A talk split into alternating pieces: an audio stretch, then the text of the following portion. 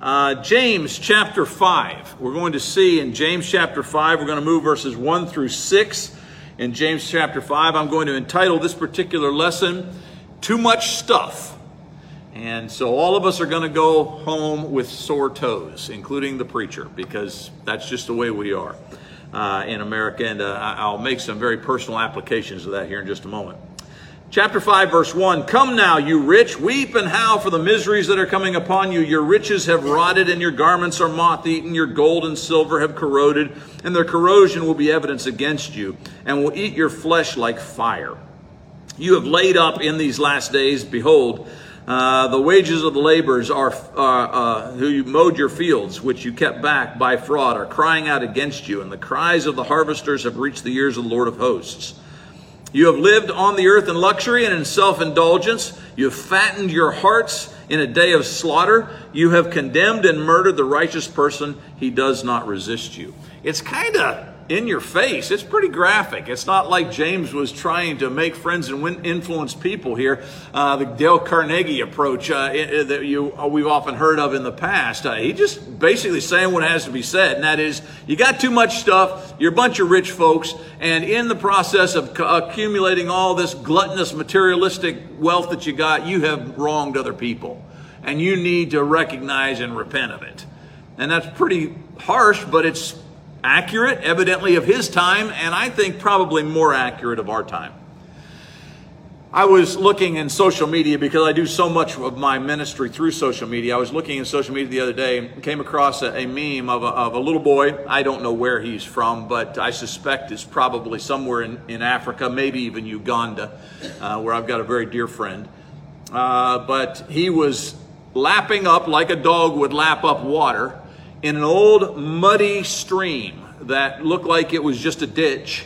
And uh, it was definitely water you and I would not even want to wash our hands in. But he was thirsty and he was drinking that water.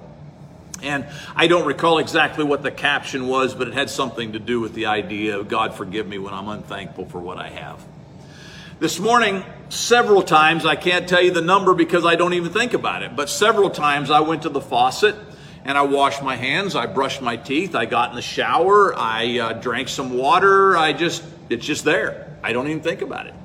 Uh, we got a good well, and uh, it's never failed to get us water unless I fail to, in the wintertime, make sure that the pipes are unfrozen. That, that has happened, but that's not the well's fault. Uh, you know, I, I, got good water. It's always there. I'm ready to drink, uh, and I just don't even think about it until one of those winter nights when it freezes up and I get up in the middle of the night wanting to wash my hands and there's no water. And here it is at 2 a.m. and I'm panicky because I'm thinking to myself, you know, I've got Cindy's dad that lives with us and I got my mom and dad are on the same water system as I am, the well, and you know, it's froze up in the middle of the night. Now what am I going to do? And it's so odd to go to the faucet and to turn that little knob and nothing comes. We take so much for granted, don't we? I'm thinking of my friend, Bisathu. He lives in Uganda. He is probably watching right now. And uh, he just moments ago, as we were coming here, he sent me a text message. They're several earlier, uh, several hours different than we are, so they've already had their Sunday services. But uh, today there was a baptism.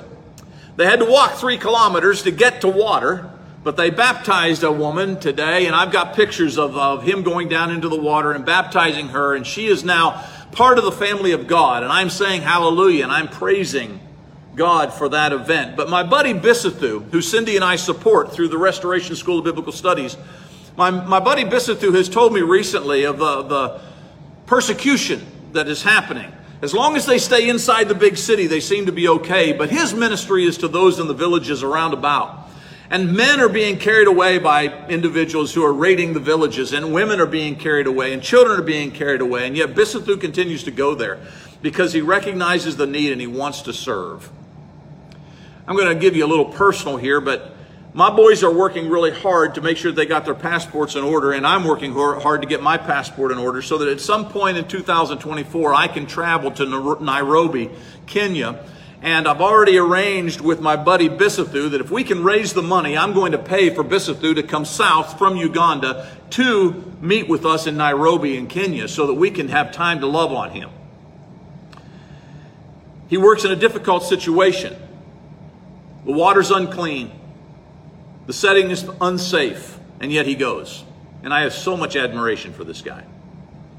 And then there's Sonny Childs who gets in an air conditioned vehicle and he travels here on Sunday morning to sit in an air conditioned room looking at very pleasant faces who don't want to do me harm, has no not even the beginning of a, a, worry that there's going to be a threat to me as I present the gospel, etc. And I consider the contrast and I recognize how rich I am. May I go back and read again verse 1. Come now, you rich, weep and howl for the miseries that are coming upon you. I'm not suggesting that you and I in America are wrong for having air conditioning or cars that transport us. I'm not suggesting that it's wrong for you and I to live in safety. But I am suggesting this. We in the church today have for too long taken for granted what we have. And we have heaped upon ourselves luxuries and conveniences that if we would sacrifice just a few of them, we could put many more missionaries on the field. We could support many more men like my buddy Bisathu, or my friend in Kenya named Danis, or another friend who Cindy and I support through our ministry, who's named Peter in India who live in difficult scenarios. Imagine what would happen if the church would downsize from its materialistic gluttony and actually put our spiritual values in action toward those who really have needs. I can't get that image out of my mind of the little boy as he laps up water from that dark brown pool in the ditch when I can go to my faucet and get clean, clear water anytime I want. I truly am rich. I truly am advantaged. And I truly, and I suggest to you, and everybody watching this out there who's especially in America, in the, in the American church, I challenge you, we need to downsize. We need to get back to putting our money in places that it really counts. Now let's go to the passage. He says as you move into verse 3 Your gold and silver have corroded, and their corrosion will be evidence against you and will eat your flesh like fire. That's pretty graphic. Then he makes this point You have laid up treasure in the last days. You and I are living in the last days just as they were living in the last days then. That is a phrase that is used quite often in the New Testament to recognize that there's nothing really left except the return of the Lord. These are the last days. And even though it's 2,000 plus years since Jesus uh, went back to heaven, from that moment on, we have been living in the last days, and these are it. If they were living in the last days, and you and I are 2,000 years into that period of time, you and I are most certainly living more closely to the time that Jesus will return than they ever were. I believe that we're living in the last of the last days. As I see literally Sodom, Gomorrah, kind of context happening within America today, and we are supposedly the flagship of righteousness in the world. And if we're that pitiful, and the rest of the world is worse than that, I ask, how much longer can God tarry? How much longer can He be patient?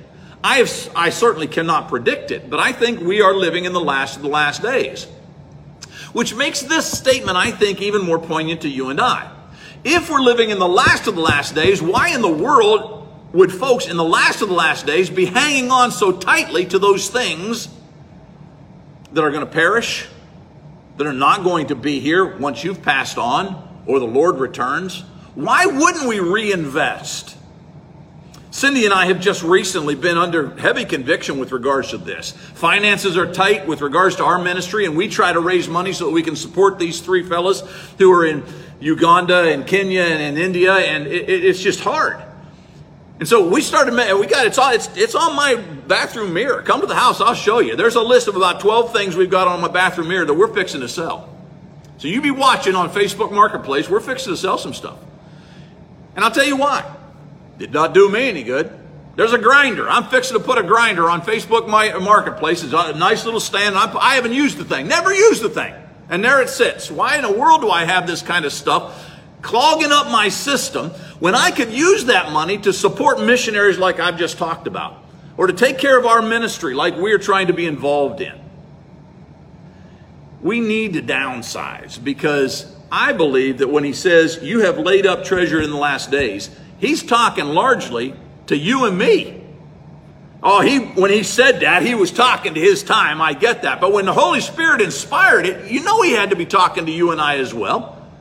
We literally pay money to store our stuff in other buildings, and it's stuff that most of us will never use the rest of our lifetime, but we just can't part with it because of sentimental value or whatever it may be. What would happen if we sold that materialistic gluttonous mound and actually put it to work for the Lord? Will he one day, when you and I stand before him, say, But Sonny, you remember that building that had all that stuff in it that you just couldn't pad, you just couldn't part with? Imagine what you could have done with that. When the little boy is lapping up water with a, in a muddy cistern over here, and you imagine what you could have done with that. I'm going to be judged by all that I got and refuse to give up, but never need. And I don't want to stand before the Lord in that kind of condition. Pray for me because I'm trying to do better. You're aware, surely, that James in this passage is no doubt referencing his brother Jesus. When he says, You have laid up treasure in the last days, I take you back to Matthew chapter 6, verse 19, when Jesus says, says, Do not lay up for yourselves treasures on earth, where moth and rust destroy, etc.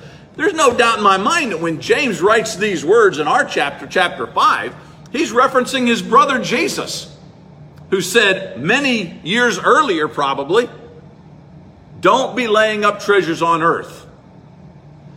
If you go back though to Matthew chapter 5, uh, Matthew chapter 6, excuse me, he, he concludes that passage, verse 21, by saying this that's Jesus.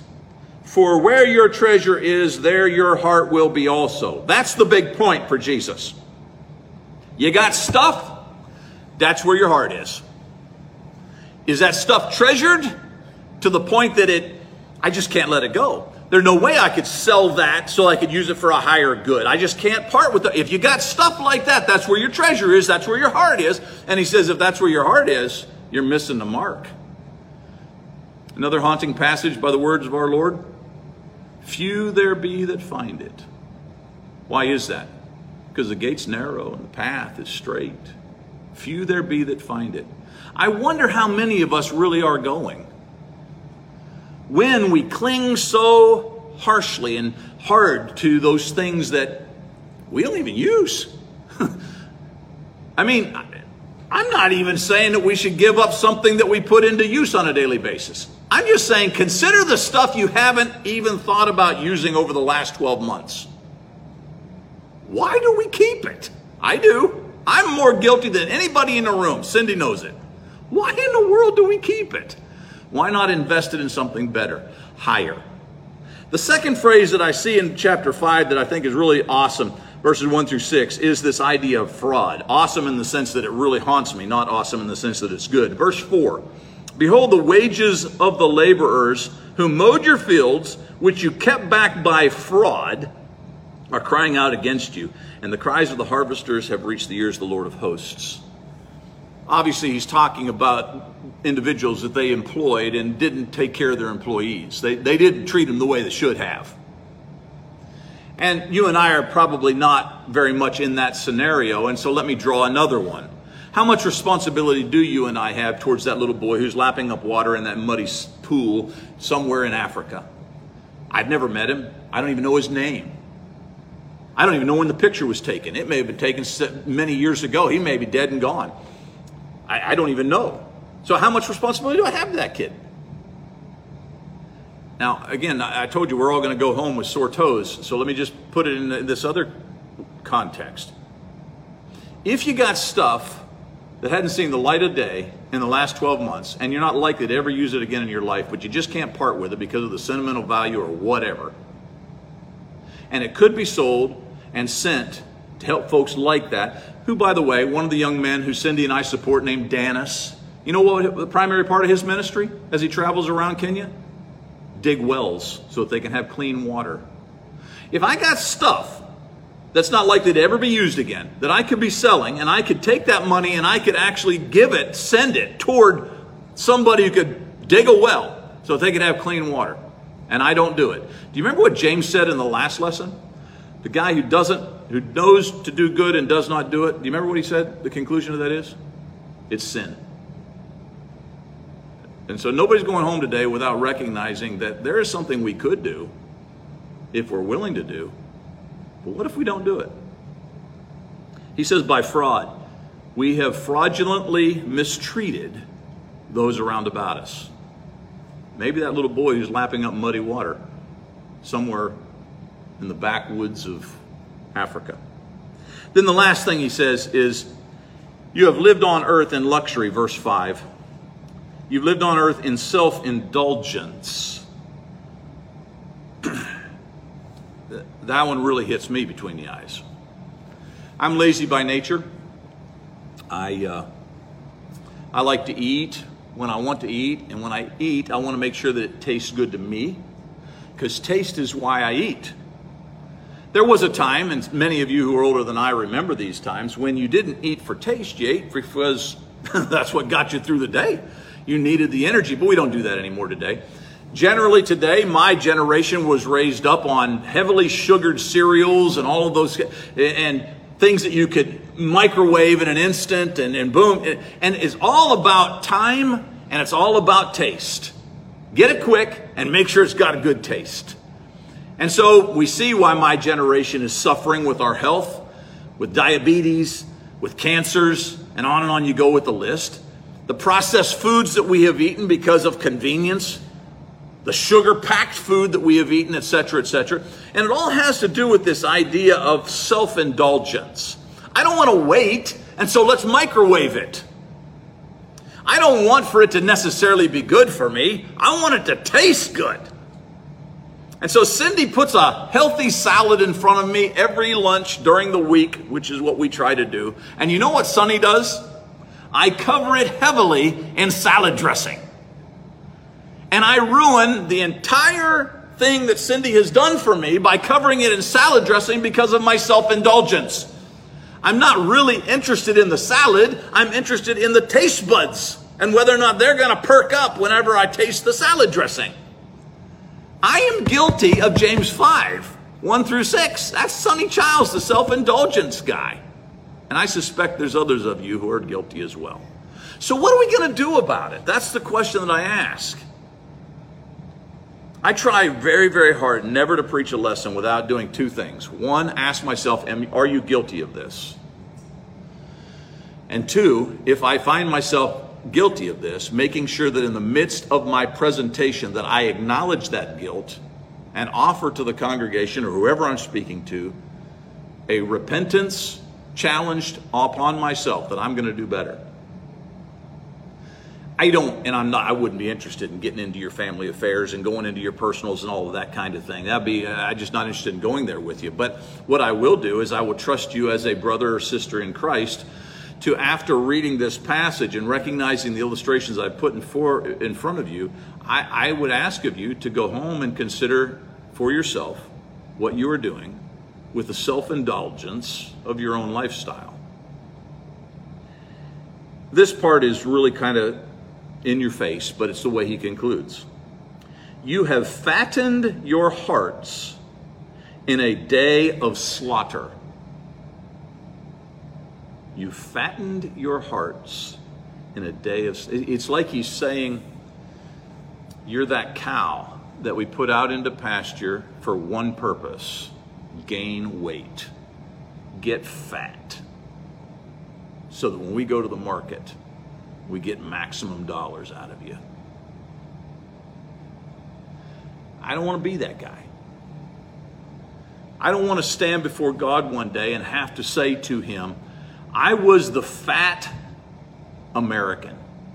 Fat in the sense of materialistically gluttonous, who didn't care that the rest of the world was hurting. Or that we've got missionaries who are working on third with third-handed equipment because I'm so spoiled. I had had to invest in stuff that here in America that gave me the cush and it gave me the convenience. I don't want to be that guy.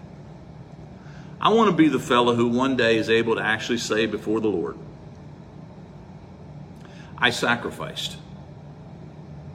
Because you deserve that, God, and your people deserve that.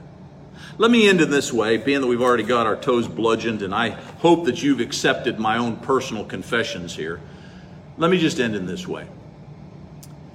If you really think about how much you have in comparison to the rest of the world, and then you ask yourself, how often do you whine, complain, wish for something different, get depressed, get discouraged, feel like woe is me? If you put those two things side by side, does it make you feel guilty? It does to me. I, because I, do it often. I, am that guy. And then I, I see pictures of a little boy lapping up dirty brown water in some foreign country when I can go to the faucet and get pure, clean water in an instant. And I, I, I ask myself, what will God say to me one day with regards to that? The church in America is materialistically gluttonous. We got too much, most of which sits being unused for the majority of the week. And if we don't do something quickly in these last days, we will one day soon stand before our God and have to give an answer for our mismanagement of all the advantages He has given to us. Seems like an odd way to end a sermon, but I'm going to quote Uncle Ben from Spider Man. He who has great abilities has also got great responsibilities. If you if you were blessed to be born in America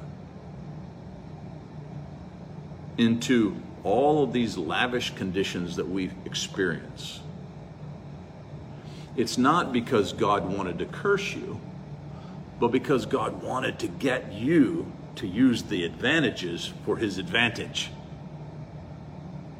I want to do better. I ask for you to pray for me that I'll do better. I got too much stuff. You?